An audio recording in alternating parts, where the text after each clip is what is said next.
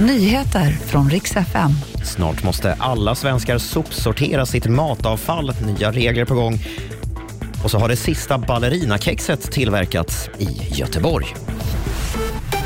God morgon. Snart måste alla svenskar sopsortera sitt matavfall. Den 1 januari inför Stockholm och några andra kommuner obligatorisk avfallssortering och om ett år blir det obligatoriskt inom hela EU. Det är kommunerna som ska se till att det finns ett system för insamling och bortforsling och fastighetsägarna är ansvariga för att det är möjligt att sortera.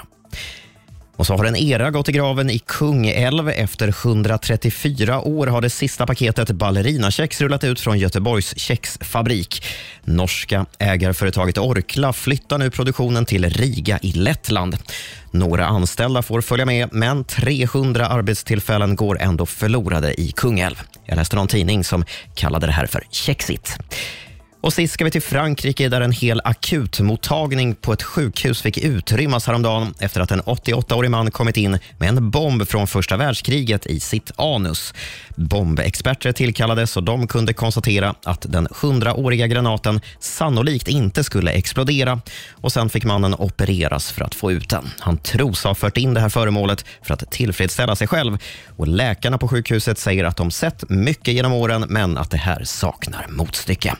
Det var de senaste nyheterna och jag heter Robin Kalmegård.